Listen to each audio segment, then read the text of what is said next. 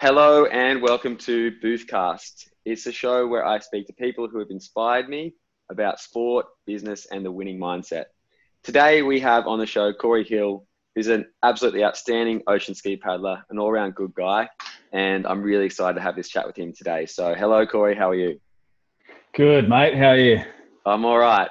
So, I guess most of my interviews, I want to start off with um, how you got into the sport. Um, basically, I want to go through your background, and I want to see how like what's molded you um, in the past has made you into the person you are today. So, let's give it a bit of a background to our viewers on where you're from and how you got involved in sport.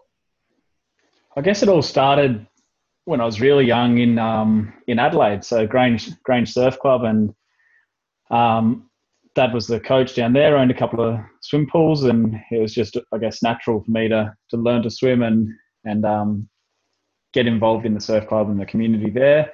Um, fast forward a fair few years, I turned 15. We moved up to the Gold Coast for a bit of a lifestyle change, get up here and um, thought it was going to be all theme parks and, and a bit of a holiday, but then you realize you've still got school, school work and uh, everything else that goes with it. So, um, yeah, dad was the Nipper coach at Northcliffe and ever since, so the last, we moved up in 2014, so it's coming up to 16 years in four days or something like that, I think it is. I think we moved okay. up on the 4th of April.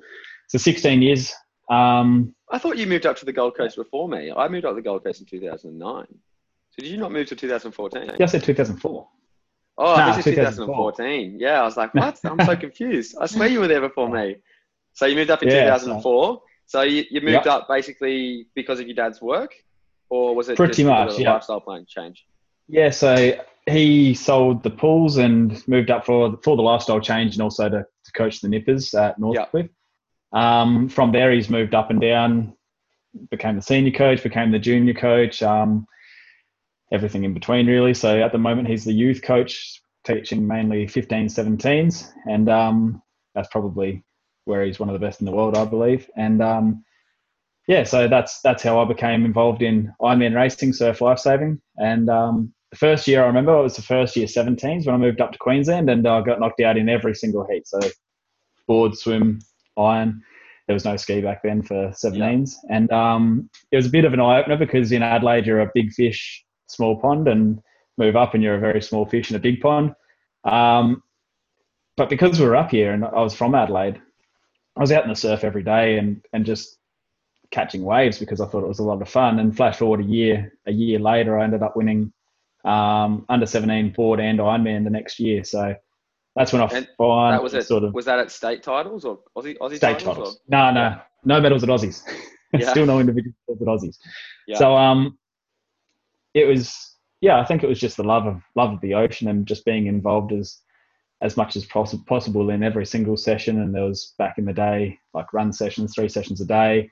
Um, yeah, so I think it was just natural for me to because I love the sport just to continue to to keep, I guess, yeah. training hard. And the natural progression was actually getting results in races, which wasn't really the the goal at the time. I think it was just quite natural and training under um, a lot of the best in the world. So we had Shannon Eckstein, Zane Holmes, Pierce Leonard, Caine Eckstein. You know, there was there's yeah, a number of, of people coming, there for sure. Yeah, a number of people coming through the surf club, coming and going over those years. So um, I think although sometimes you'd have like a an eighth in a shark net race, it's probably almost making a final at. Aussies. And you don't really realize that at the time because you're thinking, oh, I've just got to get better. I've just got to get better and, and catch yeah, these ra- people. And before, you're racing for ski relay spots. Yeah, exactly. For a C team, you know? Yeah. so yeah. Um, it's ridiculous. I think, I think we've both had years like that where we're in a B or C team and, and, um, end up like top 10 in, in Australia. And, and yeah, we got happen. second one year, me, yeah, Gailey and Trent in, I think, no, I think yeah. it could have been the C team even. No, nah, we were the C team. Oh, yeah. Oh, I beat you that year, did I? That's yeah, awesome. Yeah. Um, so yeah, you obviously you've been at Northcliffe for 16 years now. Then. Yeah. a long time. Hey? You're like a you're a very very loyal guy, and I think that's sort of shown in everything that you do. Um, so with with Northcliffe, what sort of brings you to that club, and what sort of makes you keep sort of staying there and competing for them, and sort of really loving that environment there?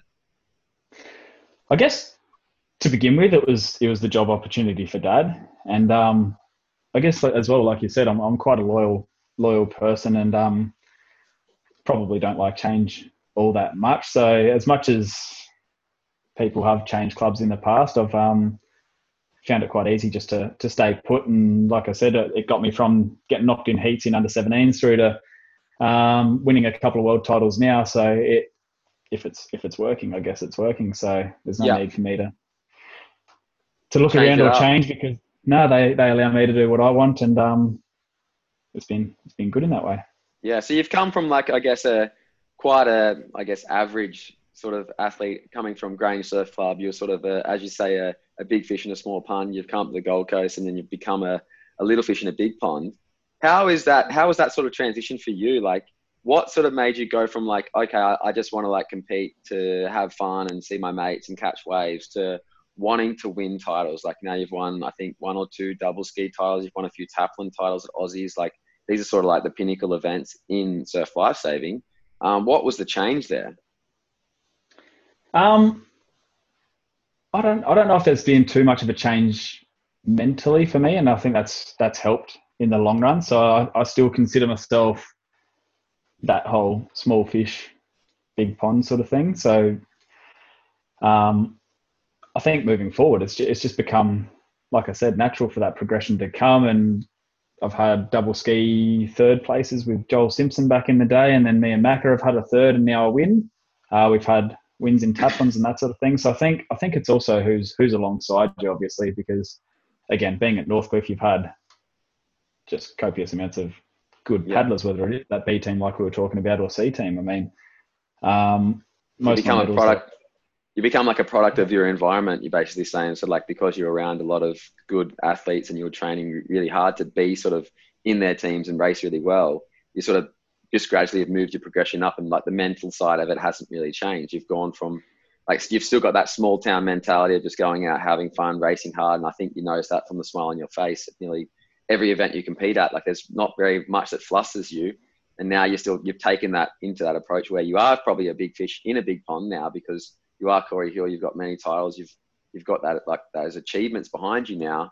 But in your mind, you're still that little boy from Grange who just wants to go out there and have fun.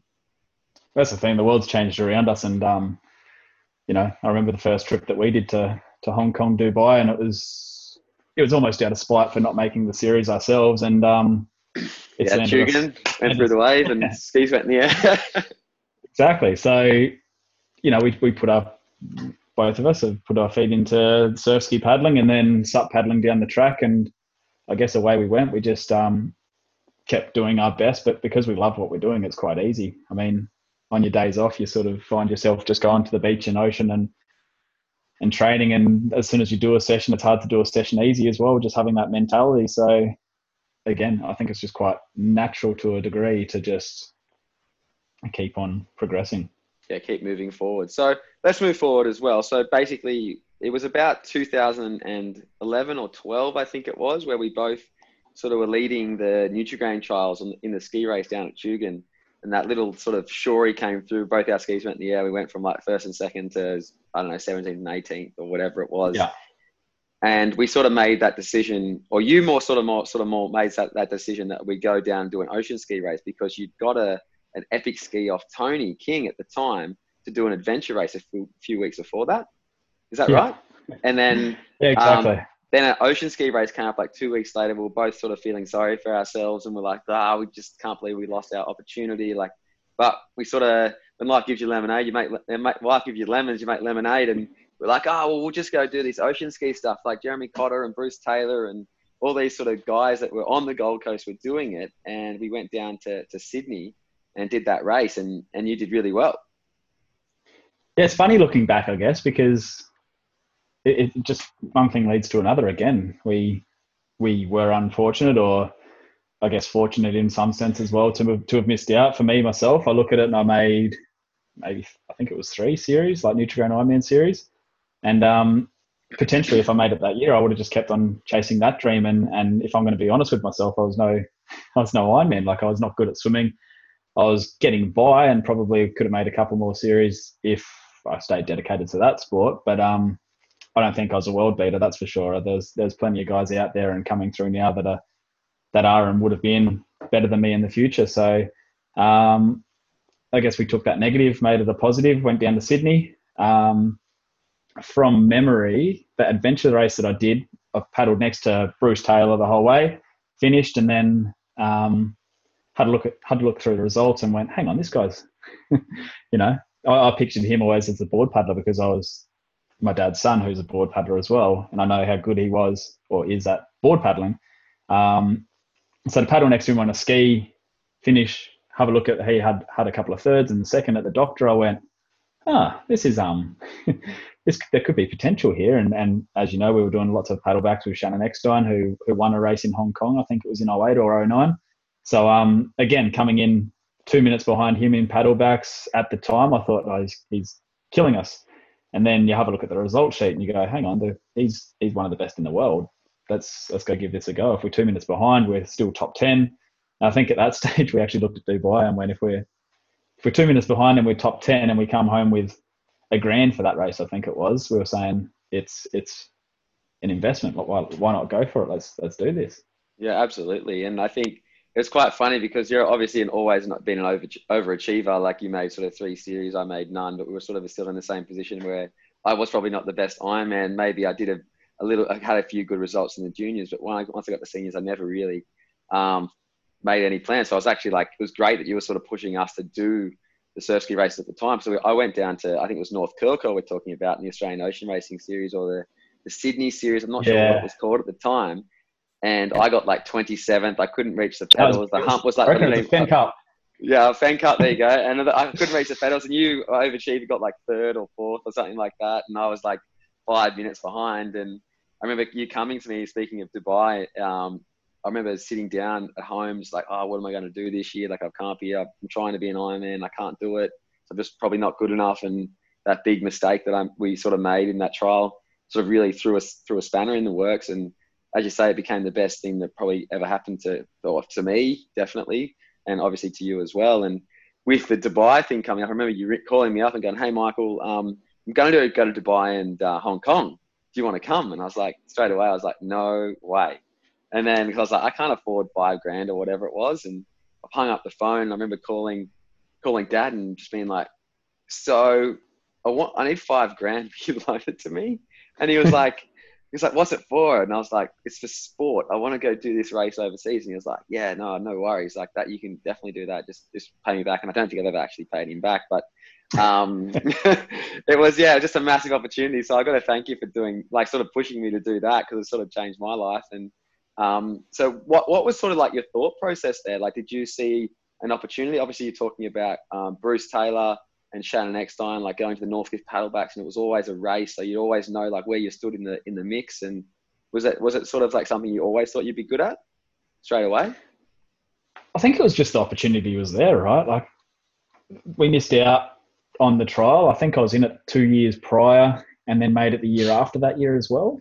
And that's when I had this funny foot infection. Didn't really race that year either, so that was that just put me out of the sport essentially of, of Ironman racing. I think that must have been my last Ironman race ever. So um, I think the thought process to me was uh, let's keep busy. You're still you're still training. I was still doing the Coolangatta Gold at that stage, and um, we went down. I think I had a from memory a ninth down in Sydney, and I was on a on a pretty he- heavy epic.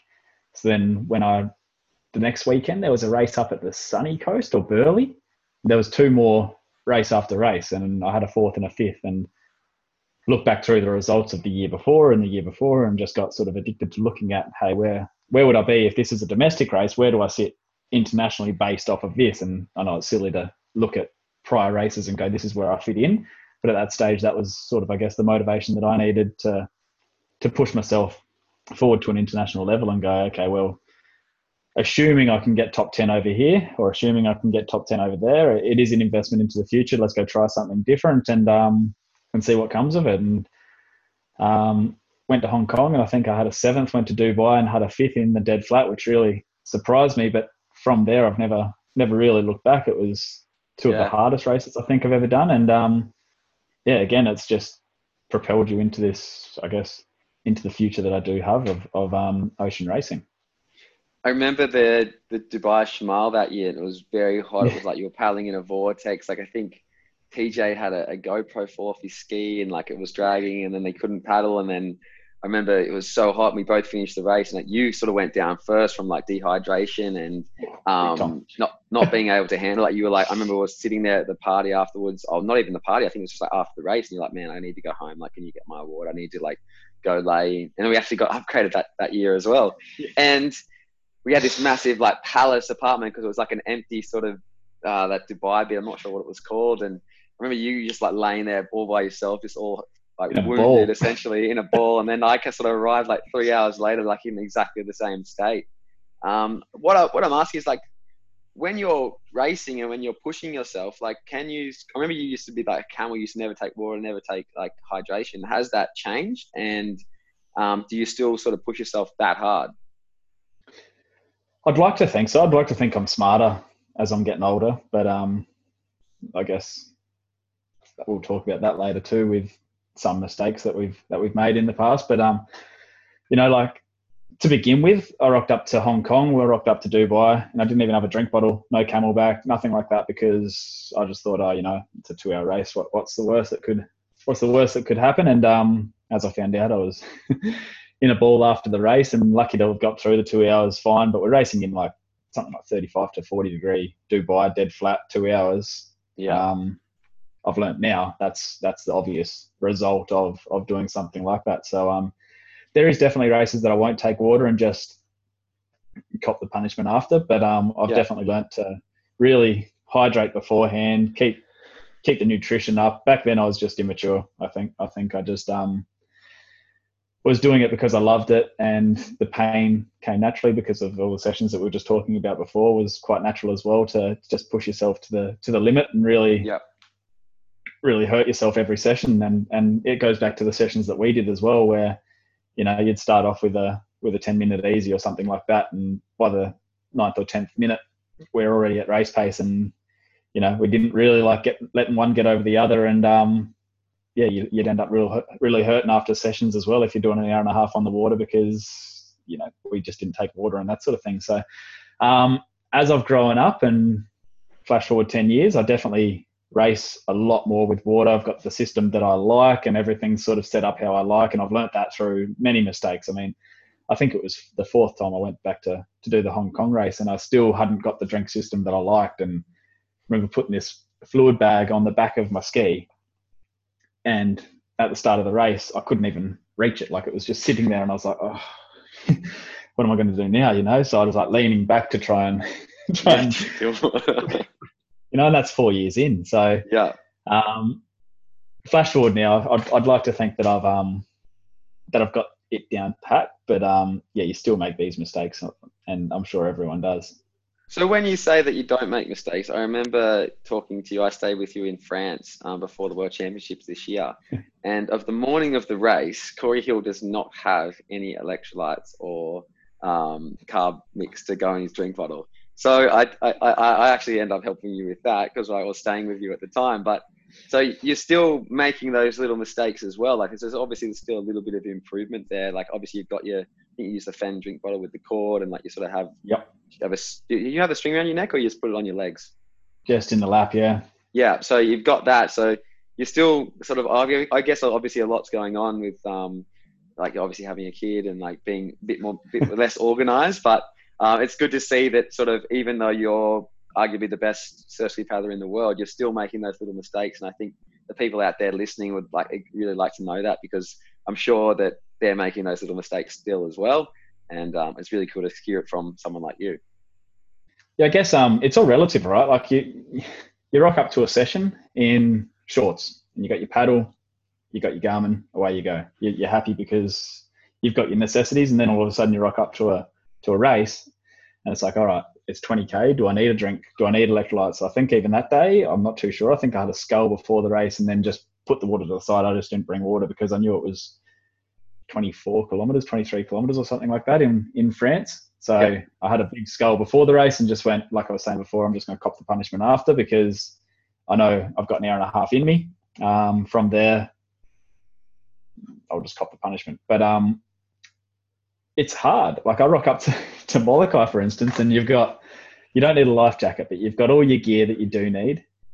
you've got to make sure that you've got your passport. You've got to make sure, it sounds stupid. Yeah. I should almost make a list, but you know, you rock up sometimes like, shit, have I charged my have I charged my Garmin enough? Have I got my like has my got my spare paddle just in case something happens? Have I got my life jacket, my leg leash? Some places make you race with a flare, like like the doctor. So you go through this list, and um, I stress out more about that than I do about how I feel. To be honest, I rock up and um, it's that's the hardest thing for me is just making sure that you're ticking all those boxes because I know that everything I've done for the last six months is being a okay. It's just now ticking ticking the boxes and making sure we've got the required um, things on your boat.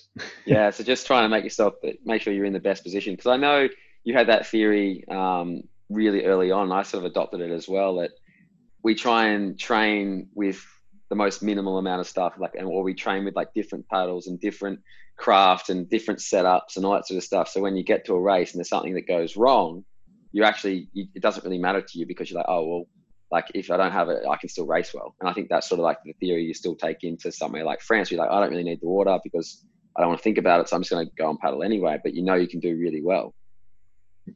Exactly, and I think that that comes back to just knowing knowing your own body and knowing what you're capable of. So, like you touched on, we back in the day used to go from like 212 to 215, somewhere in between, between 60 to 65 degree um, feather, that sort of thing as well. Or obviously, always racing it. For me, it's like 213 and about 65.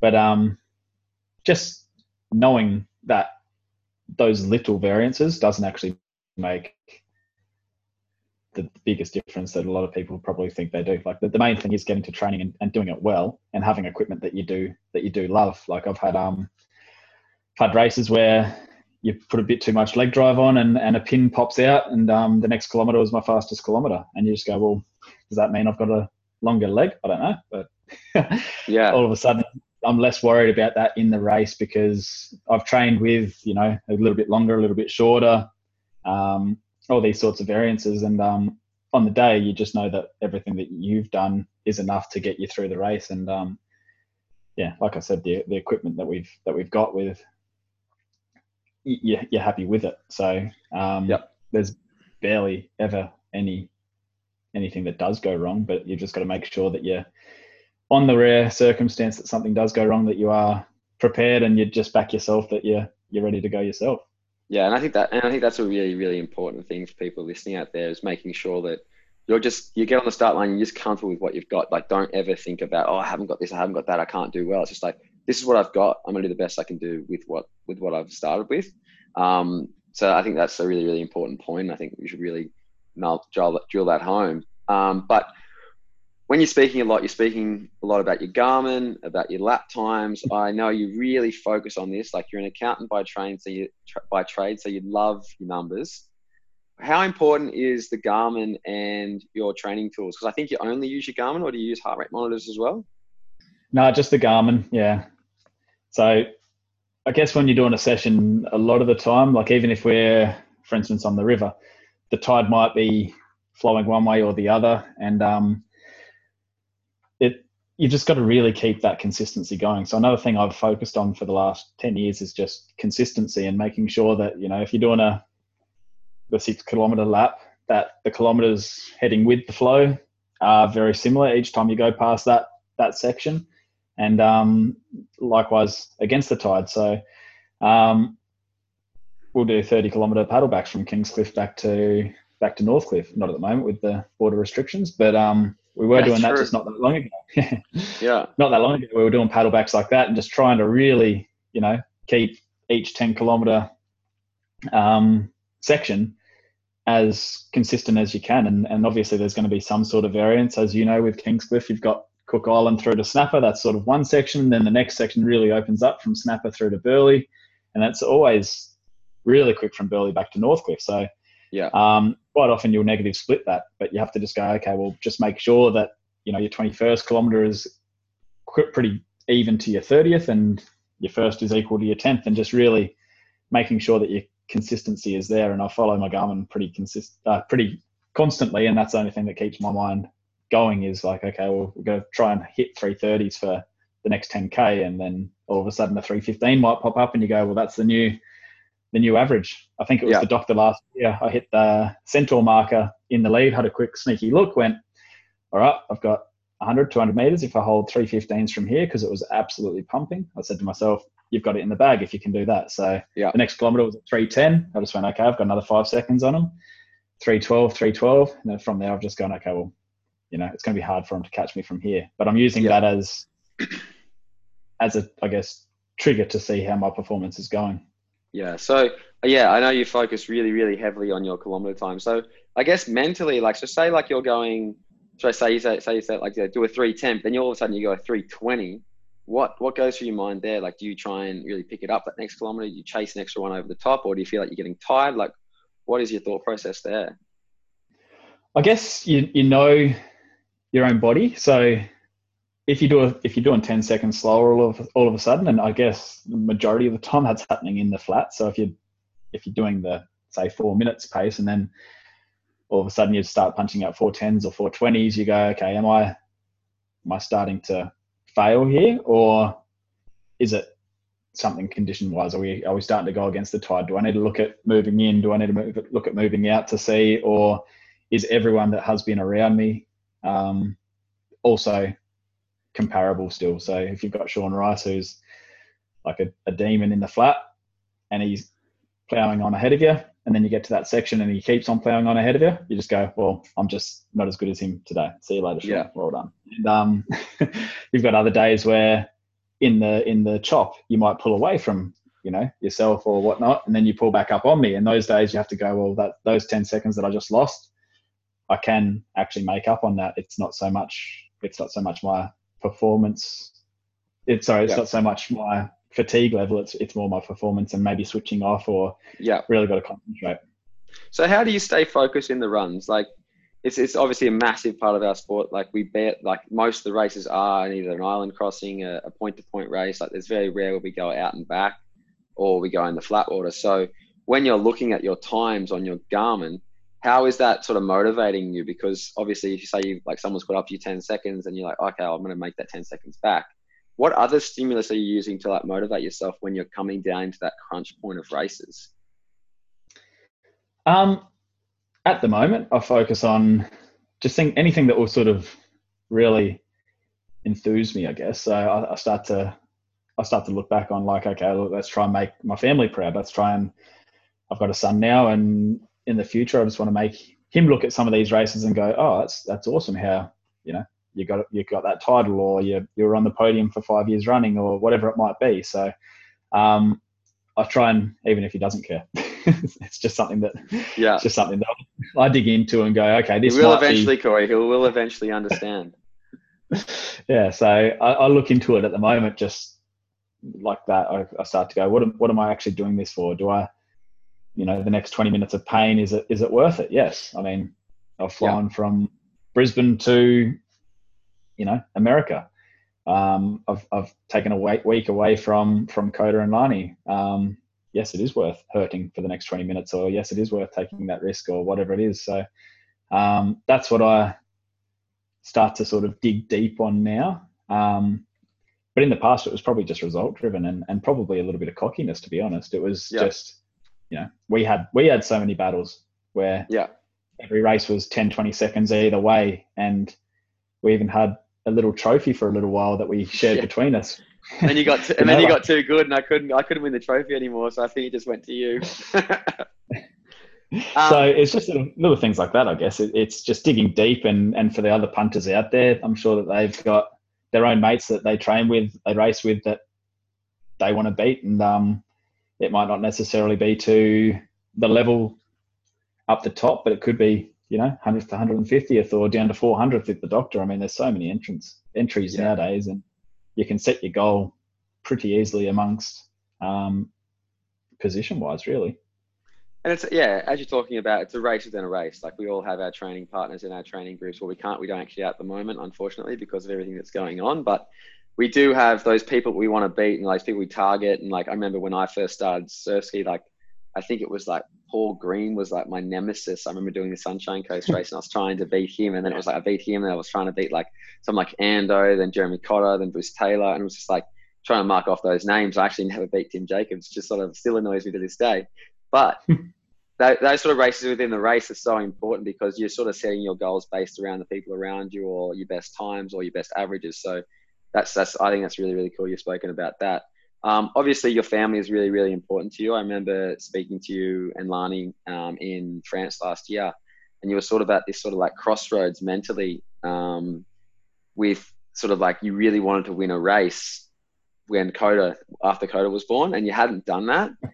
How did you yeah. sort of I know we had a really long chat about it, and sort of hopefully that conversation sort of helped you a little bit. But what really pushed you to sort of be able to come to the doctor and dominate in Perth, win Hong Kong, like you and win 20 beaches, like you were sort of a real standout at the end of the year. Whereas at the start of the year, you didn't have well, you had fantastic results, but to someone of your standard, a second and a third isn't as good as a first. So what what changed in that sort of after September?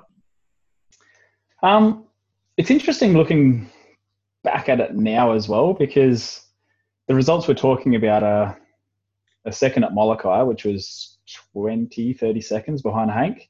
Yeah.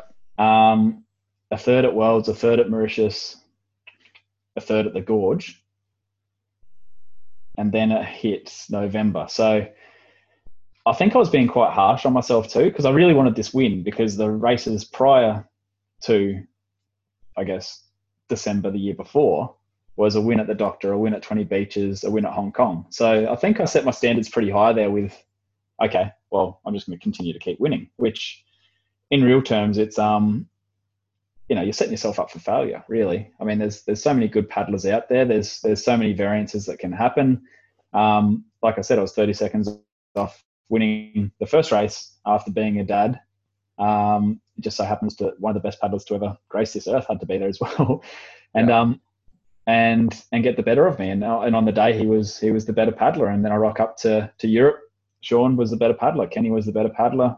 Kenny won his third gorge. Um, all these races I'm looking back at now, and I'm not too unhappy with them to be honest. I sort of look at it and go, yeah, I definitely want to wanted to have won it, keep my keep my world title. But um, again, I think looking at the year before, I haven't won the gorge. I haven't won anything in September. I've never won anything in July. The only one that I have won prior is um, Molokai, and Hank and myself have had massive battles over the last couple of years with Sean winning in there as well. So um, I think I was just sort of looking into it a bit too much, to be honest, because then come the back end of the year where I, I, usually perform to the best of my ability, um, and I think that's just after winter you start to train that bit harder naturally. It's easier. Um, yep. It's hotter. You get the wind. You get the southerlies in the afternoon that come through consistently, and um, it's you just end up so much more enthusiastic about about training and about the events coming up. And for me, Molokai, Doctor, uh, Twenty Beaches, all these all these races are um, really the biggest part of my season as well. So I don't think I'm ever going to rock up to to the Doctor and put myself out of that race. I think I've always just got to rock up to races like that and um, think that I can win because of the history that I have at those races. So I don't necessarily think it was. Um, I think I was just being harsh on myself, and and then the reality came of of winning one race and going, that's right. It's it's just you know it was my time again. yeah.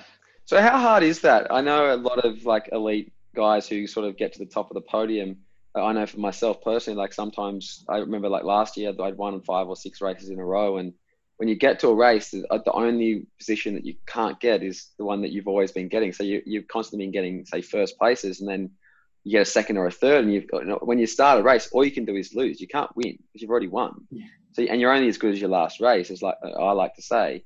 So how hard is that mentally to sort of turn up the start line and go, okay, well, I am meant to win this. I, I, I do expect myself to win this. And when someone comes out and blazes like the race, like Hank or Sean or Kenny, as you're talking about, how do you how do you deal with that mentally? Um, again, I just I just look at it like I'm lucky to be there. To be honest, it was there's plenty of people out there that that potentially didn't take the risk that we did to begin with, and and you know I'm sure off the top of our heads we could we could think of a heap of people that that we did train with or have trained with in the past and just thought why don't you come and do a race and put yourself forward and especially in Australia and I'm sure in South Africa. You know, you, you see the results from South Africa and you just go, where are these guys on the on the world stage? And they just don't take that that risk, I guess. So yeah. look at it like I'm lucky to have been in the position that I am, to have the sponsors that I do have to to back me to go to these races and um and challenge myself, achieve achieve the goals that I want, and support me and follow the same same um, path as as I I guess desire. So yeah, so you're hoping to I'm inspire very, others. Yeah, I'm very lucky to be in the position that I am. Yeah, I've worked yeah. hard for it, but at the same time, I'm I'm extremely lucky. So to come away with these thirds and seconds I, I just get home, go, well, that wasn't what I went for. Um, not displeased with it, but at the same time, how do I get better? How do I um, eat that bit healthier? How do I train that bit harder? How do I get that bit better in the flat? How do I, you know, grind it out? Is it the distance? Is it all these other variables that come into it? How do I do I have to go and do headwind paddles or something like that? Yeah. You know, like just let's get through this and um, be the best that I can be. But then as soon as the wind does come, like Hong Kong, Doctor, 20 beaches have for the last couple of years, um, you know, and it's summer at the back end of the season, that's where I, I do love to perform. Yeah. So, and that's where I was sort of going with it. Like, losing is a really big motivator, isn't it? Like, it's sort of as you've spoken about. You've got you want like you come home from a race and you haven't won, or you haven't done what you thought you were going to do, and you come home, you're like, I got to do flat water paddles, I got to do headwind paddles, I got to do this. Like, it gets you out of bed, doesn't it? Like, it really sort of motivates you. And I think that's something that's really special about sport because you're all trying to do that. Like you're trying to do it. Like, and then all the guys you're racing against are doing exactly the same thing. So if you win, like they go home, like, okay, like Corey got me in this section. Like, how do I beat him? I think that's really, really cool to hear.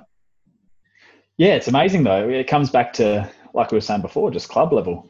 Like we were fighting yeah. back in the day for for to make the C team. So it's, yeah. it's funny how all of a sudden it goes from you know being a junior, making the teams that sorry, not making the teams that you thought that you that you could achieve, and then like before we were saying, you made the B team, had a second. I was in the C team, and um, we weren't we weren't mentioned that year. So that was the battle between not not directly yourself and myself, but we've definitely had those battles in the past as well. With yeah, you know, you went across and won South Africa, and um, from there, I know the only Aussie yeah, but from there, you know, we come back home, start training, and all I'm thinking is, well, Boothie can win on the world stage, and I've had yeah. a couple of wins on the stage. We've got the best training squad in the world. So, yeah. right, right here, we're, we're, we're essentially training to be the best in the world. And how do I become the best in the world? I've got to beat this guy. And you're thinking much yeah. the same, I'm sure, for me. So these little battles come in day by day. Yeah, I think it's really like I remember the a paddle back we did. I, I don't know if it was before Molokai. It was a 30k paddle from Snapper to um, South exactly and you get away, and then I just like be like ah, get back up to you, and then I get away a little bit, and then you catch up to me, and then I think eventually you ended up winning. But it was um yeah, you just kept pushing and pushing because the other guy was there or you were there, and I was trying to catch you, and um, that was so important to my like, training and my psyche, like knowing that no matter what point of the race that you're in, like you never give up. You never know what's going to happen next. You never know, like they could have a good section and then you're going to have the next good section. And then that one minute gap can turn into like your 30 second advantage. Like it's, it's that important to just keep, keep trying your best the whole way through your races. Yeah. I think at that stage, we are probably each other's biggest asset because we were both just rocking up and, and training hard and doing our best and probably didn't love being beaten by the other guy. So yeah, all of a sudden we, you know, all of a sudden, if I took you out of the equation, where would I, where would I be post that date? Uh, I'm not too, I'm not too, not too sure. And um, yeah, it's it's just funny to to look back at all those paddlebacks we did getting ready for Molokai's and you know the stupid and that sort of thing. Yeah. yeah, yeah, no, that was just that was such a good time, and I think that really set me up for what I'm able to do now. I think because you've been put in like so many of those situations. Um, but moving on from that, I think what you spoke about too a little bit before it was talking about like there's a lot of guys there who could have done like these other sports that we've sort of stepped into, like surf ski or um, SUP or whatever else there is out there. What do you think was holding them back? Like I know there was a lot of um, it's like quite hard to move out of that sort of sport when we were first starting. Um, I know for we've spoken about this before. Like it was hard to get actually get respected for what we did, and obviously now you're very well respected by everybody who's paddled. But I remember having conversations with you that it was like ocean ski wasn't seen to be a, a very um, big or important sport. Like how how do you think that's changed now with um, like having sponsorships, going on great trips, and winning major titles on international stages? It's interesting. I guess it's a, a difficult question because I, I, think I've had this respect for, for distance paddlers, and, and a lot of my heroes have been distance paddlers as soon as you know we stepped foot on that plane to, to head across, and we stayed with Jeremy and Ando, and um, you know you see you see the Mocke brothers battling it out, and you've got Tim Jacobs who was just you know undefeated in Australia, and you know we had Ben Allen and all these sorts of people, and um, a lot of them were our, our senior, so they were five to ten years older than us, and I think the experiences that I had on those trips were just so much fun that you know that that respect just naturally comes because it's not just about not just about the race; it was about everything everything else as well. So stepping back into into um, Ironman racing for me, um, it was just something that I had done forever. So it was also hard for me to to to remove myself from that and not go to the next Kellogg's Nutrigrain Ironman trial. You know, like we just touched on before. I think I made two. We missed one, and then the following year I made the series again. Yeah. Um, through Aussies. So I didn't actually go to the trial, but I did make it through Aussies because I was the next unqualified Ironman to make it. So um, it was it was hard for me to sort of leave it because there was always something enticing there, and, and I think walking around the beach, being in Kellogg's and coming from Adelaide, it was it was sort of a surreal feeling. So yeah, um, branching out, getting into this sport and, and experiencing what I have experienced now, um, I think they've both complemented each other. Like I've, yeah. I've learned how to race back in Ironman racing, and then topped up on that in the in the surf ski world. So um, yeah, it's interesting as well because it's obviously a complete different product. I mean, Ironman racing, I think it's the whole the whole nippers and that sort of thing that that has a has a massive following, and then in surf ski, you've you've probably got the other end of the scale where you've got people who live on the water and go for paddles, and all of a sudden you've got your your 30, 40, 50, 60 year olds who who follow the sport more so. I mean, if I walk down the club today at Northcliffe, there'd be not too many nippers that have seen the craft that we paddle. So, um, yeah, it's, it's it's it's interesting, but I think they do complement each other, and at some stage they always merge together, as we've seen a lot of Ironmen come across and do a couple of races, and um, and you've also seen a lot of surf ski people under the clubby cap over the years. Yeah, I think it's pretty cool to see um, how the demographic has sort of changed in surf ski. Like I know when we started, it was it was the older crowd. Like it was like sort of mm. no, there was no one under thirty really doing surf ski. Now you've got like the Investec Young Guns team. You've got all these juniors yeah. coming through racing at like world titles and like like 15, 16 year olds are picking up a ski for the first time and actually going to races. And I think that's pretty incredible how how much the sport has changed in that respect. Just in the ten years or eight years that we've done it, it's it's amazing to see how how it's sort of transpired and how it's moved along. And hopefully, more and more people will come along at a younger age and start racing.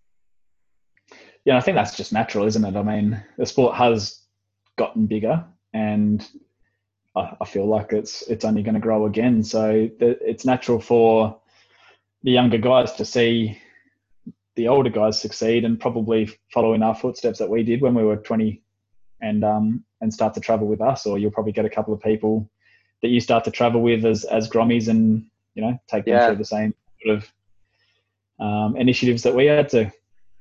And then I guess for another thing like racing, like I know that you always raced with the like with the rules in check, like the utmost respect. Like how important is to is it to win a race um, respectfully and by the rules? Like you never, I've never seen you like um, I don't know miss a can or miss uh, a race when you're always really happy when you finish? Like, how important is that for the sport of surf ski to win with, the respect of your competitors?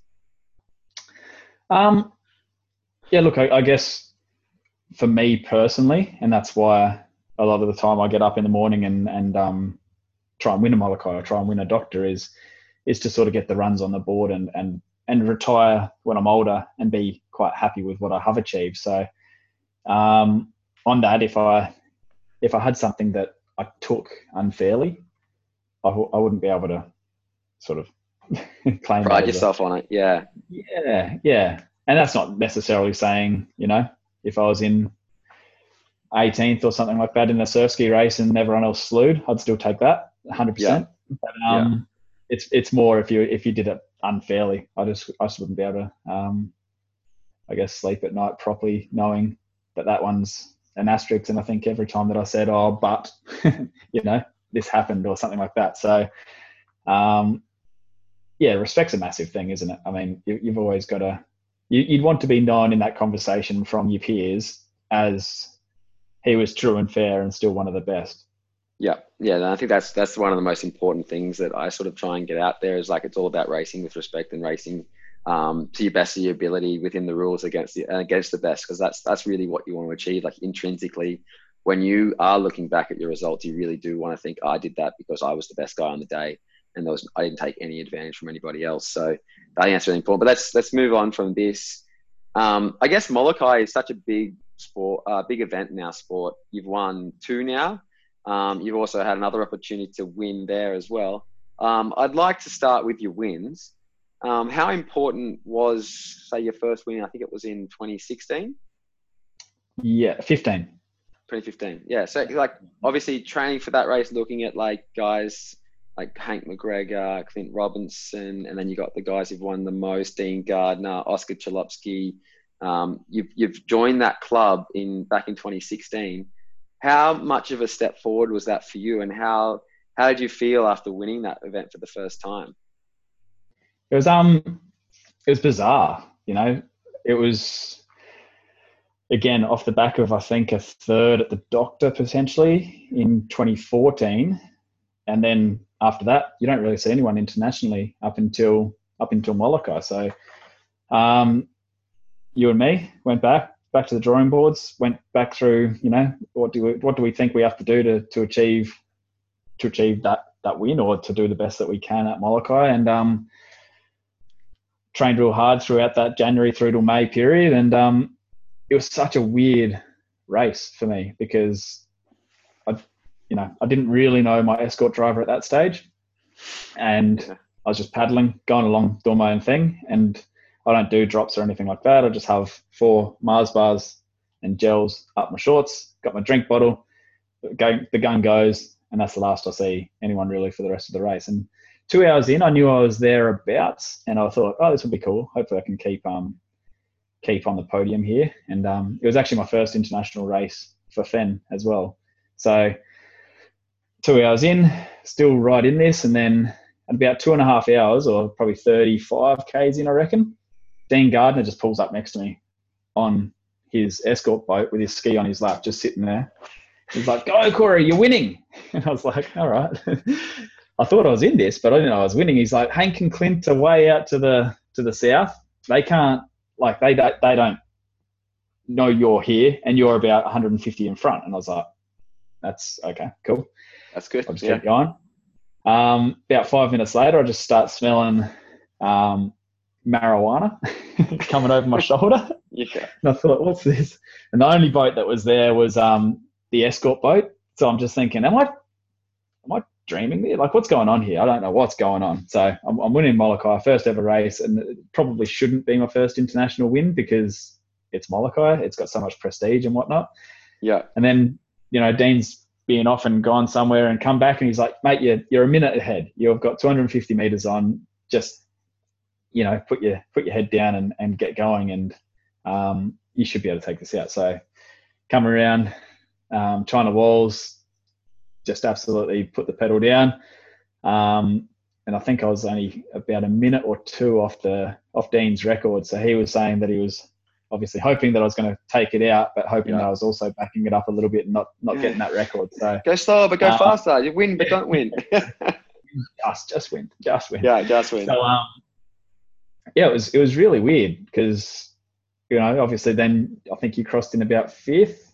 Yeah. And um, we had you know we had a lot to we had a lot to celebrate knowing that you're two two years younger than me and that's that's obviously the the direction that you're going to take as well with a bit more a bit more growth and um, you know, hate to say it, but maturity. yeah, definitely. We all matured, that's for sure. Uh, yeah. But yeah, that was pretty special moment. I remember like seeing you at the finish line. You'd won. I think it was probably your, the biggest win of your career at that point. And yeah, we had a really special moment. And I think that was like it's sort of as you're talking about like the years of training that we'd done together had led to that point. And like it wasn't mm. me, but it was you, and it was still like it felt like it was my victory as well. So that was something really special to share. And I think I, I think I will still. Um, we travelled over on a shoestring. I think um, Dad might have been there. We were sleeping in the same bed. Like it was, and then at this end, it was like pretty cool to sort of like we just all our time, effort, and energy went into that sort of the win. So it was really cool to sort of be able to share that that experience in that moment with you. That was then, that was the whole saga where the boats weren't even there until it was a Saturday race, and the boats weren't even there until the Friday night. yeah, yeah, God, yeah. No, that was yeah the, the night before the race. Um, that year that you won, we had to go out to the port and we we're cutting up frames and pulling the boats off and tying them on trailers and and that was like 6 p.m. and then Dean had to go down and put them on escort boats to go over to the, the start line. So yeah, geez, that was a tough year. I've never, Sorry. jump in bed, jump in bed together and wake up at 4 a.m. to yeah get on the get, flight. Yeah.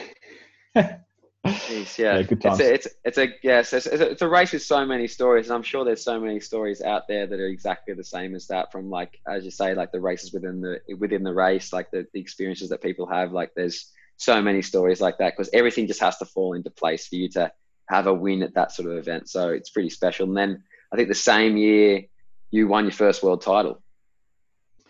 Yeah, again, sleeping in the same bed as you, mate. Yeah, mate. I was like, you're never going to win again if we don't sleep together. yeah, no, that was um, that was odd, right? So finished Molokai, went across and did Mauritius, and then went to Hawaii to do board Molokai, and just oh, got yeah. got, as they say, kissed on the kissed on the willy with um, getting getting appendicitis because yeah, and you had insurance. Truth be, truth be told, I don't reckon. Yeah, truth be told, I don't reckon I would have made that race. It was dead flat, and um, people started to talk that you know, oh, Corey might win ski and board Molokai, and I was thinking these guys don't know how much I haven't done. You know, like yeah.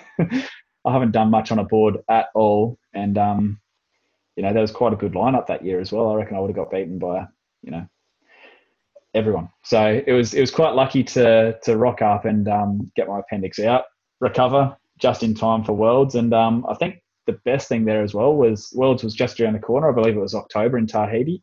Yeah. So as soon as I recovered from appendix, like the appendix being taken out, I was on a six week um, mad get fit get fit scheme, and um, I think that actually helped. I knew that I had the the distance in me because I had done Molokai that year, and Worlds that year was 32 k's, um, and it was two hours on the dot. So it was just interesting because I think we had all the wind as soon as I was able to paddle again, and away we go. It was just six weeks of really hard training. Rock up, the wind was up, and I thought, well, you know, it's it's still there. There's still an opportunity to, to have a win to take out a world championship, and it, it's also funny because you win Molokai and you say, "Oh, it's a world championship," and people say, "No, no, no, ICF's a world championship." So then you you go across and try and win that, win that, and then people say, "Oh, but you're not a paddler until you've won the doctor." So yeah. go across to the doctor, try and have a win there, and then still got South Africans saying, "Oh, but you have to win Mauritius." So it's um, it's yeah, or you have to win Cape Point Challenge, or you have to win all these different yeah, events. Exactly. So I think yeah, I think there's always that extra carrot. You're always trying to chase that next event, and I think as long as you've got that inside of you that you want to win and you want to chase that, I think you're going to keep doing sport, aren't you? Yeah, exactly. To any degree, right? Like it's no matter what the what the scenario, you're always going to chase a goal, and there's always going to be something to chase. And, and in the future, I've got no doubt that that will be, you know, the over 40s, the over 50s, and then, you know, one day we might be racing each other again in the over 60s when you can't stand up anymore. Uh, look, I hope so. I want to keep paddling, so I, I don't want to be one of those guys. I remember talking to Jeremy Cotter about this, and was, he was saying, I just want to be that old guy who's just fit and just wants to paddle like the whole of my life. He goes, I'm never going to stop. And I really hope that's me as well. Um, but going, so you've, you've had a fantastic year. You've, you've won the, the doctor, you've won Molokai and you've won the world title. So you've had your best year. You've, you've really stepped it up. Now you go into the next year and you do Molokai again. What happens? Interesting. So it was a little bit slower from memory, and we were tracking to probably finish at about three hours 40. And um, I actually felt more confident than the year before. I think again we'd done probably ten percent more work again than we had the year before, and then I, all of a sudden I had this belief in me that you know why why can't I just win everything? So I took it by the horns, went um, went really hard from the start, and long story short, as we were heading around um, China Wall there, I just thought to myself, if I if I hold this run as far as I can, I've got this in the bag. And sure enough, and I think at that stage, Dean was yelling out, you know, you've got you've got time, you've got time. And I thought, yep, I know, but I'm really sore. I just want this to be over with. And um, yeah, tried to tack onto this thing as far as possible, as far as possible, and um, the wave just kept on wrapping around the corner.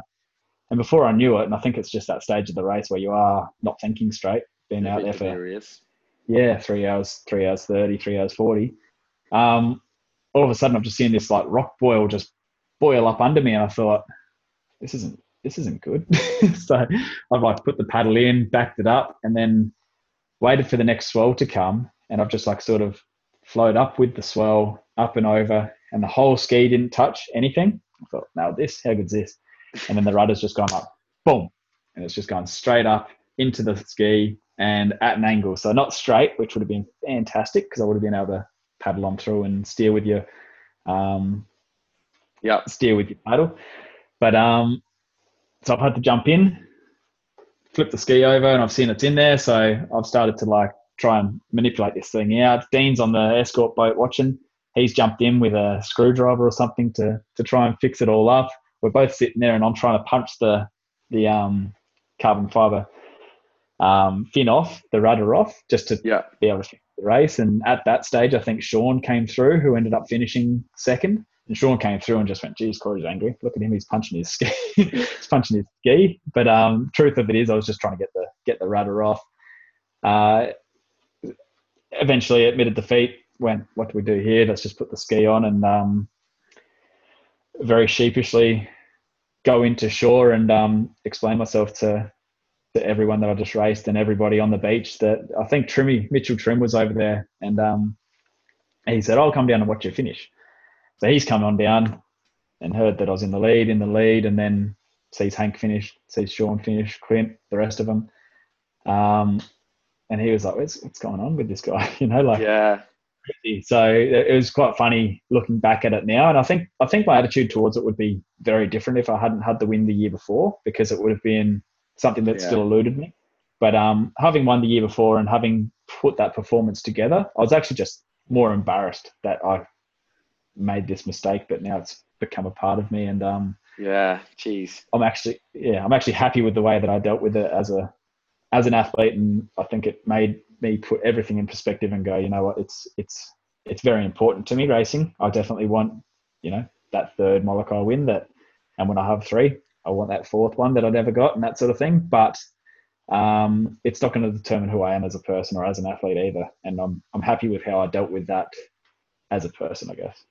Yeah, I remember. I think I was in Switzerland at the time, and I I was trying to watch, and I was trying to stay up, and I, I sort of fell asleep because it's like that twelve hour time difference, and you're going really well, you're up front, and then I've woken up the next morning, I'm looking at the result sheets, going, but where what, what happened? I, am trying to call you, and you're like on the opposite time zone. I'm like, uh, just what what happened? And then you said that happened, and I was like, oh my god! Like uh, my first impression was like, you idiot! Like how did you stuff that up? You had time, but I think that comes with the maturity that you're talking about. Like you are tired, you're coming into that final section of the race, and you just want to get to the finish line. Like you've almost already won the race at that point, so you're just like, I just need to get it done. I just need to get there as quickly as possible.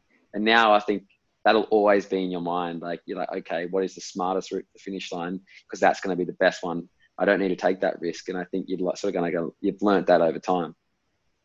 Yeah, well, try and make sure of it within the first 50 kilometers and not have to rely on that last two. That would be, yeah, that's the idea yeah. Well, you, well, yeah. It just it was just like crazy to have that happen to you, and I think that sort of adds to your character and your and your spirit of well, the way you approach things and the way you do sport. That you look back on it fondly, that you've sort of learnt your lesson, but you already had that Molokai title, and you do consider yourself very lucky to be able to do these races in the first place. So, I think that's yeah, all also, credit to you.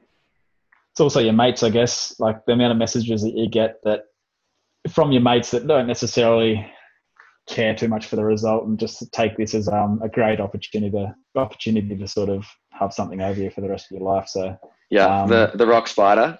yeah, it's not uh, bad. Yeah, and then so you've come away from that, and then you've you've gone back the next year or the year after that. So the next year after that, I think you got second or third. Had a third, yep. So, so Sean won. Sean Rice won, yep. And then you went back the year after that and won again. How was it to win it for the second time? Um, that year was fantastic because straight out the blocks, it was it was very windy, and I think it was the must be the seventh time at the at the crossing, um, and it was the first time that there was actually predicted wind. So it was it was great. You know, everyone was sort of frothing to just be there and understand that there's definitely going to be wind the next day because every other year it was like a curse. It was windy on the Friday or Saturday, and then the Sunday would just be glass, like the most picturesque day, and um, it was horrible. So you rock up this year and you start to say, well, everyone is talking about this record, and um, it's it's very achievable. Um, the time was the time was quick, but it was also outdated by Surfcraft. I mean, it was before it was before Fenns were around. It was before they were racing on this equipment that was designed to, to do much quicker than the three hour 20 mark. So um, that in my head as well really made me want to win it because I do want to be known as a downwind paddler. So to win in the in the most extreme conditions and um, and break the um, record and break the record, have that to your name. And um, it was a 22 year old record, right? 22, 23 year old record from Dean Gardiner back in I don't know 60s or something. So um, yeah, ages ago. so from there, we, it was Hank and myself were really having having a massive battle again out in the channel, and um, I just remember really digging deep at that stage, like after 40 kilometers to go, you know, this is what you want to be known for, and um, you really want this record to your name. Who knows? It might last another another 22, 23 years. So dug really deep and um, ended up getting Hank by by 30 seconds. Um, and I thought, well, how good's that? This this will probably hold for 20 years. And then flash forward to, to last year, and um, debatably just as good, if not bit better wind. Um, and Hank did the exact same thing back to me. So I think if you do the math, I had it for less than a year. yeah, you did. But I think it's quite incredible, especially like you're talking about Hank there, and one of the uh, probably the one of the best or the best marathon surf ski combined paddler of the past two decades. Like he's just sort of transcending and he's still every race he goes and he's, he's going to potentially win it. So you had that year where you and Hank were only like five seconds separated. It was kind of like West Coast versus Swans, like in back in 06, I think it was. You guys just were constantly on each other's cases, and there was just like you'd win, then he'd win, then you'd win, and it was just like there was like five seconds between you guys. How was that turning up to each race, knowing that you've got that like crazy battle every time you go in, and sometimes it like one run makes the, the difference between you winning and you losing. I just reckon it's awesome. I, I mean, as much as it'd be cool to get to the end of the career and if he retired 10 years ago and have a couple of extra titles, um, I think it's even better to have um, something like this that you, you got to experience. And, and like we were talking about before, it makes you come home. Somehow he's training over in South Africa, I'm training here in Australia, doing completely different things as well. I mean, I'm doing clubby ski races, he's doing marathon paddling and um, somehow you come together at these races and, and there's there's not, next to nothing between you. I mean, Worlds last year it wasn't necessarily one of us winning either, but we had a third and a fourth, and yeah, it seems to be that we are very similar in in all sorts of conditions. So um, for me, I'm, I'm I'm very grateful to have had this battle and to have this experience because it's it's motivated me, that's for sure. And um, again, yeah, there might be more titles if if he wasn't there, but I don't know if it would have the same sort of feel to him. Like yep. we were talking about before, it's it's like when you rocked up to sessions yourself and me. If you're just paddling by yourself and doing good times or something, there was there was no real incentive to know that you're actually beaten or you have to improve to beat someone. It, it's I think it's better for you personally and and uh, yeah as a human to to keep on coming back to Australia, back to the Gold Coast, and going, all right, you know, I've got to start to lift my game because there's there's this one person over there that's obviously doing doing much the same, and um, then when you break it down to a bigger field again, you've got yeah, you've got your Sean Rices, Kenny Rices, and you know the list goes on there. So it, it's it's just pretty cool to to have these experiences and have these close races and um, people training all around the world that somehow come together and all finish within the first three minutes. I think that um, the race on the Thursday night of Perth, the top 18 were in the top three minutes. So you go, yeah. that's one every 10 seconds. How often does a run come through? It means if you miss a run, you're definitely back a back a position. So um, yeah. the sport's definitely heading in the right right way, right direction for a um, to be very competitive and potentially in the future, the juniors that we do talk about, it might be a, an even more compacted, um, you know, top 20. Yeah, I think that's something you really touched on well there is how important your competitors are. Like you have the Hank McGregors and the Sean Rices, the Kenny Rices, um, originally like the Tim Jacobs, like the guys you idolized. It's they really push you to be better. And I find that especially when I'm doing races, I really try and thank all my competitors for the race mm. because when you win and you know that like there's like three or four or five other guys that like wanted it as much as you did, but you were able to get that victory on the day or you weren't it's it's so special because like you know like it all means so much to the the group of you guys who were trying to win that race and i think that keeps pushing you forward and keeps making you want to turn up to more races. So i think that's a, a really really important part of sport. And as you said like if those guys weren't there and, and you're winning by five minutes or something like that yes it, it would be great because you would have that title but it, it just in in yourself it wouldn't mean as much would it? No, exactly, and and I guess it comes back to just being the best that you can be. I mean, if you came home and knew that you only had to train at seventy percent to be the best in the world, you probably would just do that, and that's you know, it, it's just natural. It, if you don't have any, it's it's the reason that you know these Olympic athletes or the world records keep on getting that little bit better is because generation after generation they figure out little bits and pieces of how to get that bit better. If it's technology, if it's um different bits of training, whatnot. But um, yeah, it's all about consistency and making sure that you're doing everything right. Yeah, and we did have a question um, come through as well about like what what do you do in your training plan for something like say the Molokai or the Doctor? Like what like what would your week look like leading into that? I know your weeks are very different to sort of the conventional training patterns. Like you train when you're feeling good, you train when you have time um, and you probably don't do as many kilometers as others. Um, has that changed like as you've gotten older and mature, or is it still um, I don't know that sixty sort of seventy k week? Generally speaking, I think for the doctor and that sort of race, definitely. Like every every session that I get to, I do it at quality. So I don't really get to a session and do an hour of just paddling or technique. It's it's if I'm on the river, you're doing two k efforts at, at, at your best pace. If you're out in the ocean, then you might be doing 70, 80% into it. But then when you're chasing the runs, you're not missing a run and making it very much um, race specific. So when you flash back to this time of year, any other year, not this year, um, you'd be doing really long sessions on the Wednesdays and the and the um, Saturdays, or trying to really mix up. And I'd, I'd try and hit 50 k's from the Friday, Saturday, or Saturday, Sunday, just to get that that distance in you and just be on the ski, sitting in that position for three to four hours, just to make sure that you're um that you're used to it. And I think that's flashing back to maturity. Back in the day, I don't think we did that. I think we'd rock up and you know the, the biggest paddle we did was 30 k's and we'd go yeah but we're young and fit we'll just we'll just get there we'll make do and we would yeah. but looking at it now you just go you could have done it much better so yeah definitely um, Mm. And yeah, I remember going to Molokai one year. I think my furthest paddle was like 24k, as you say. It's just like, what, what were we thinking? And you're probably leading at 24k. yeah, I felt really good, and then I realized that the race starts after that. yeah, yeah.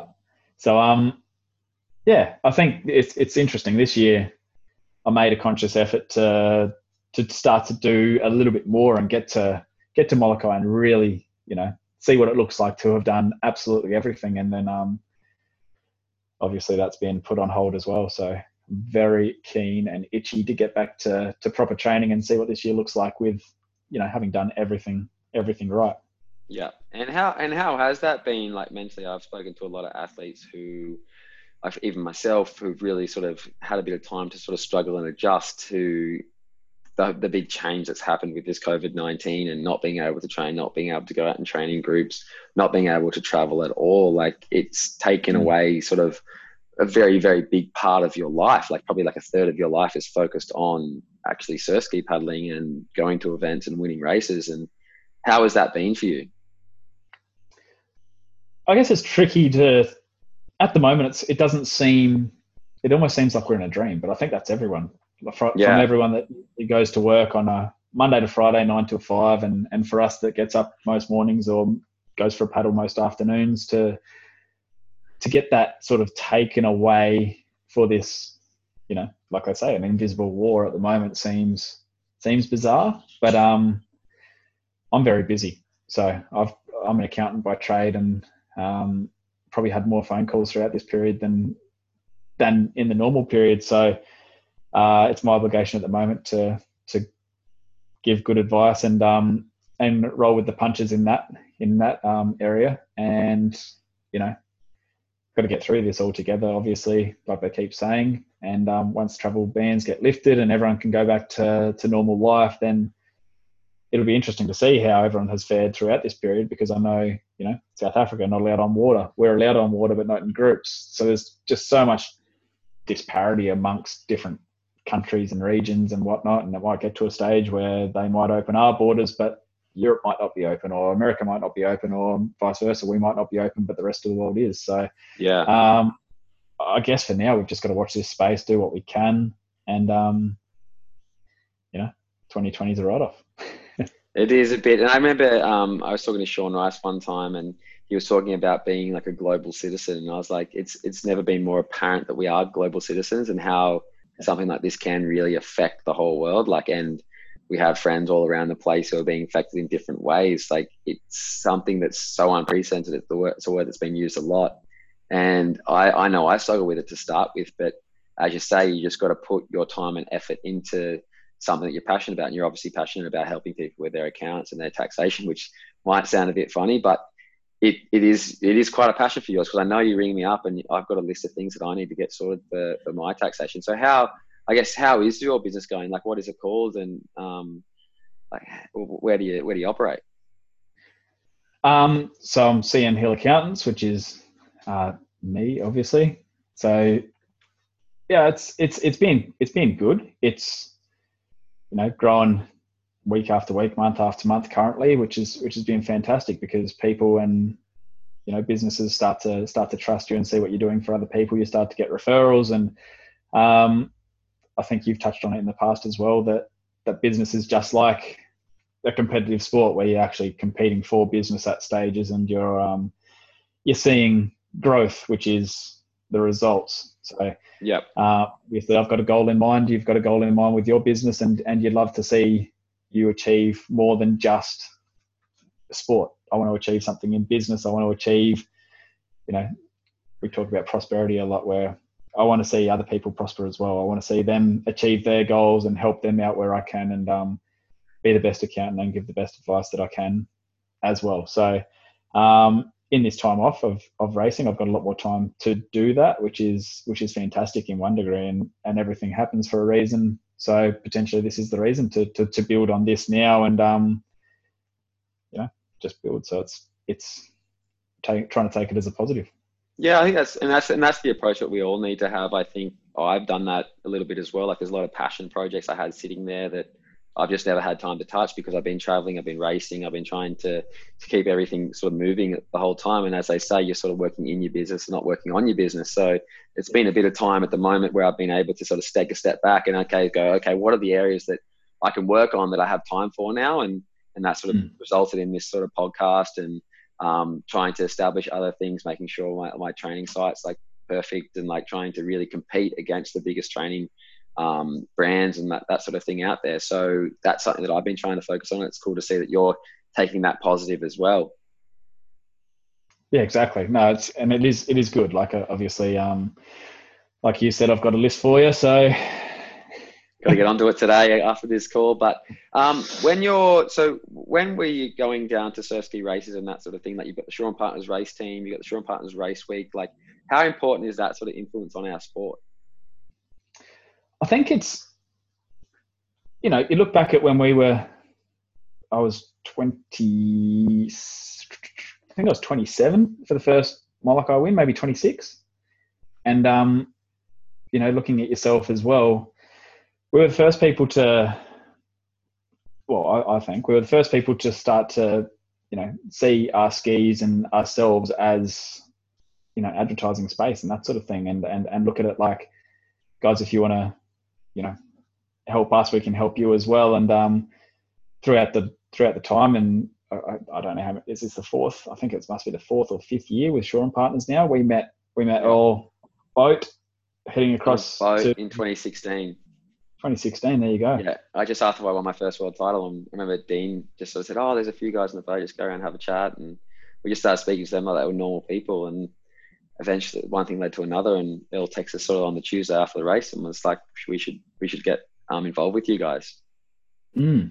Which is which is you know it's it's taken the sport from one position straight to the next because now you know we've got the opportunity. I, I look at the sport from what it was and what we were racing for in a in a monetary sense back in the day compared to what it is now, and, and it's it's chalk and cheese. So that's fantastic for the youth to come through as well and be able to chase um, almost a almost a living or or a portion of living through surf ski racing or through the sport, and um, hopefully in return we are also doing our part to to also um, help with the journey. So it, it's just fantastic to have people jump on board, share this with you, and you know they're just so happy to support. And when you're out there racing, it's something that I do focus on as well. That you know, at the end of the race, it's not just me, Coda, and Lani. There's there's such a support network. Like I'm I'm guaranteed to have so many people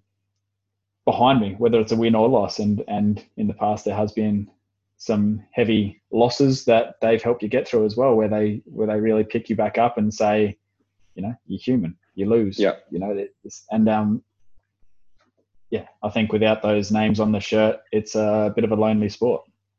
And there's there's two things. Yeah, there's two so things you're talking. when you're trying to take it professionally. You know, when you're trying to take something professionally and there's no one to share those wins and losses, it does get quite lonely.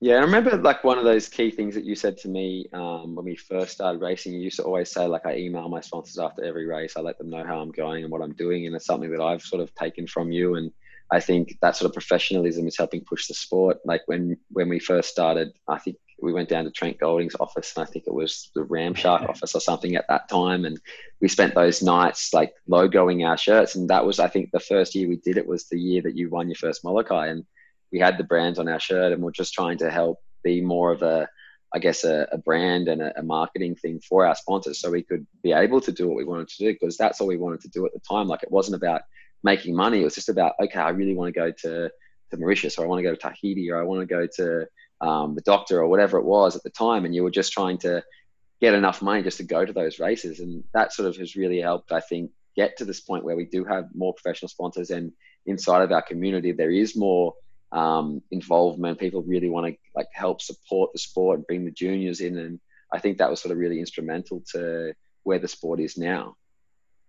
Yeah, exactly, and just showing your support back to to these corporations because to, to begin with, it was obviously the people within the sport. So you had like your Vicobis, your Fenns, and Ocean Paddler, and Bennett Paddles. You know, you're, you're looking at those guys, and obviously they're giving you equipment and craft to to use, and and we back that 100% and then vice versa it's just showing it's just showing our appreciation and saying this is you know who we're aligned with and these guys help us get to the line. Without them it's it's not possible. So um, you're able to take a much more professional approach and i think for, for both of us i can honestly say that um, i wouldn't be where i am today without that support because i'd be working nine till five a lot more often and then you, uh, yeah, and then you talk about your support network as well. Like you have obviously really strong sponsors, and you really respect them. You're actually a part; they're part of your journey. They're not just like a, a logo on your shirt. They're actually our friends and the people that we actually like go to for advice and speak to uh, on a really regular occasion because they are really genuinely interested in our journey. What advice um, do you have to any of those juniors coming through or any of the guys out there right now? Like, what can they sort of do better, not only to help themselves, but to help the sport keep moving forward? I guess show your appreciation and, and really, you know, these guys are within the sport and doing the right thing by the athlete. So the athlete should also represent that back to them. So from from a race perspective, make sure that you've definitely got the stickers on, that sort of thing. I mean, it looks fantastic when every stick, every craft has an aligned ski uh, ski arrangement. Just looks so much better from a promotional side, and it's something that we can all be pr- proud of when they um, say, for instance, there's hundred grand on the doctor, and and any other race around the world, it, it's support the guys that are supporting the sport. So, um, again, be proud of what you're what you're paddling with or paddling in. So for us, obviously, we've we've um, been very lucky to have, like I said before, those those guys on board, and, and we back them 100% as much as they back us, and um, they are all mates. Got them all saved in the phone as their first name is not the corporation they're involved with. So it's That's it's right. It's awesome. Yeah.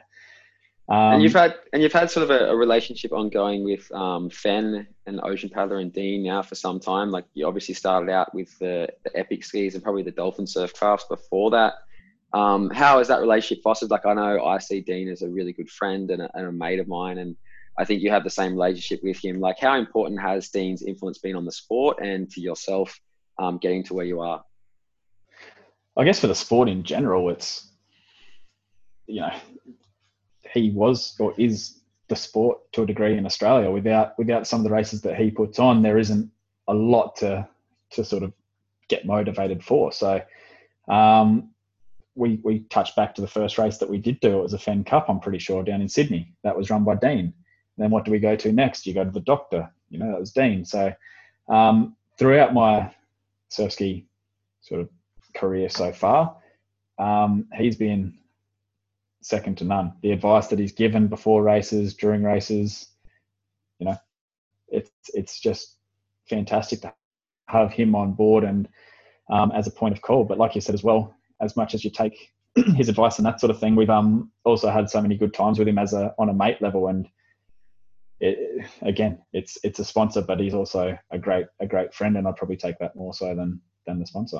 Yeah, absolutely. And I think um, talking about support structures as well, like how important has your family been to you sort of coming through and, and doing sport? Like you've got Jackie and Gav, your parents, and Jessie, your sister, and now Lani, your wife, and, and Coda. Like, how important is that sort of support structure to come home to and sort of know that they're backing you the whole way? And um, just, you know, you're not just doing it for yourself now, you're doing it for them as well. It's been interesting from a parent level, I guess, because, you know, I think I look at Coda now, who walks or runs or pushes something or laughs and does all this sort of thing, and I and I just like tell my mum, I go like, how how funny is this? Or watch this, and like, look how proud I, I am of this, you know, really small achievement that he's doing. Yeah. And um, she just points out, you know, like that's still the way that I look at you, the stuff that you're doing, hopping on that plane back in the day to go to Hong Kong and Dubai. It's she's she says that's the same sort of feeling you're going to have for the rest of your life. So for me to hear that from mum and know that dad's exactly the same, it's it's been it's been awesome. And then and then Lani is my biggest supporter as well. She's she lives and breathes um what I do, and there's not many holidays that we get without a paddle in hand or waiting for oversized baggage, and you're you're, you're exactly the same. So, um, you know, it was Ireland last year where Sean ran away with the race and just you know dominated, and one of the first things Lani says is like, all right, well, when we get back home, how do we how do we improve that portion of your race? And I was just like, all right, that's how much these people are in your corner. So it's um sponsors, family, everyone that's you know really showing their support, and um, it's only fair to to show it back when it's when it's their time as well. Yeah, and I think that's just so important. Like I know I just say like Christy for me is exactly the same, and my parents like absolutely love what I do, and those support structures actually push you to, to do more, to do better, and they actually get you through the tough times that you're speaking about earlier. Um, and but you also have a lot of good friends. I know that have sort of really kept you grounded and kept you down to earth. And um, how important are your, are your sort of your friendships as well for your sort of racing? Because people don't understand like and your fans as well. Like there's obviously people out there who just love Cory Hill, love who he represents, like why he does things and how good he is at, at events. Like how important are your friends and your fans? Yeah, again, you know, it, it comes back to this massive support network that in the scheme of things, I'm going out there and, and doing the best at something that I love. And then you get a result or you might not necessarily get the result, but the support that you get from, from mates, family, sponsors behind the scenes is, is just massive. You know, like I hit the rocks and the first thing that I get is a pretty long winded from um, Cal Booth to say, pretty much you suck and what, what, what were you thinking sort of, sort of thing. And um, yeah you come back home, you get a coffee or have a beer, and um, nothing's really nothing's really changed in the sense of what he thinks of me. So um, it's it's awesome to have people like that in in your life to to really keep you grounded. Remember to remind you what's actually important in this life, and um, yeah, it's it's just awesome to have people like that in your life. And and and again, a lot of people are in the sport and are mates that either follow along or you know we've had yourself, we've had Michael Heinard, Ali Days started to do a couple of sessions with us as well, and um, Gailey back in back two years ago to a year ago. There's so many people that come on these adventures with us, and that's what they are the the sort of trips of a lifetime from us traveling to Hong Kong and not even knowing where we're staying to staying at the Halekulani last year in, in Hawaii. It's it's it's all just one massive adventure and ride and, and I've been so happy to to meet so many different people along the way. Yeah, it's it's just such an incredible community and experience to sort of have all these people being involved and um, as you say, like you create so many great memories and, and we have all these fantastic experiences to look back on and there's so many more to come. Um, this year, I guess it's it's a really unknown, but like what's next for Cory Hill? Like I know you're really focusing on your accounting now, trying to get to, to establish that a little bit more and then hopefully racing at some point. Like, what do you see in the next three, five, ten years? Like, do you see yourself being like a Hank McGregor and and Dean Gardiner and racing till you're 50, or what, what's next? Okay, um, I don't, I don't really know, but all I do know in the next, you know, five years, and I've been speaking to Ali about this lately, is is I want to look back at, you know, today and go, what I have achieved so far was so far off of what I have achieved to that date. So yeah. I want to continue. You know, I, have got a bit of a you know chip on my shoulder about podiums. It's where I've I've been on a podium now for five years straight of international races, and it might be six after this year if we don't get a race. But um, yeah, true. that's one of those things we are talking about before, being honest and yeah, and just accepting things for what they are. But just I just um discredit this year. But yeah, you know, like I, I really want to keep on the podium. I want to end up with potentially seven or eight doctor races. I want to, I definitely want to get to three, three, four, five Molokai races. I want to win a race in Mauritius because there's been no Australian to do so. I want to win in the Hood River because it's the biggest, um, you know, North American race. I want to win in Ireland because it's it's this new this new race. And there's so many little goals that I have. Um, for the for the near future. But I, I guess I want to look back at the 30 year old Cory and go, you know, I look at when I was 20, I didn't really even think that what I've achieved to date was possible. And then I want to look at it when I'm 40 and go, I'm I should I should have double that. You know, I want now I've got that belief and support network like we keep talking about behind me. Um, I want to continue that into the future and, and look at today's date and just go, that was unsuccessful in, in real terms to, to what I can achieve in the future. Well, mate, I have to say it's been unreal chatting to you as always, and I'm sure I'll chat to you um, off air um, going forward. But really appreciate your time, and I'm sure all the listeners out there will really appreciate you coming on today. So thanks a lot. Thank you too. Hit the books, mate. Cheers, mate. I will. And um, everyone to, out there who's listening or watching, thank you so much for following Boothcast. It's been a really amazing journey so far. And if there's anyone you'd like me to interview um, going forward, please let me know in the comments or on the podcast. Um, you can watch um, all the all the episodes on Facebook. Um, it's on a Boothcast on Michael Booth Facebook page. Or if you'd like to listen to it, I've now put them on um, all the podcast channels out there. Not on iTunes just yet, but will be soon. So your best bet is Spotify or going to Anchor FM forward slash Boothcast, and you can find out your favorite podcast channel there. Uh, thanks again, and I will talk to you all soon. Thanks so much. Thanks, Cory. Thanks, Matt.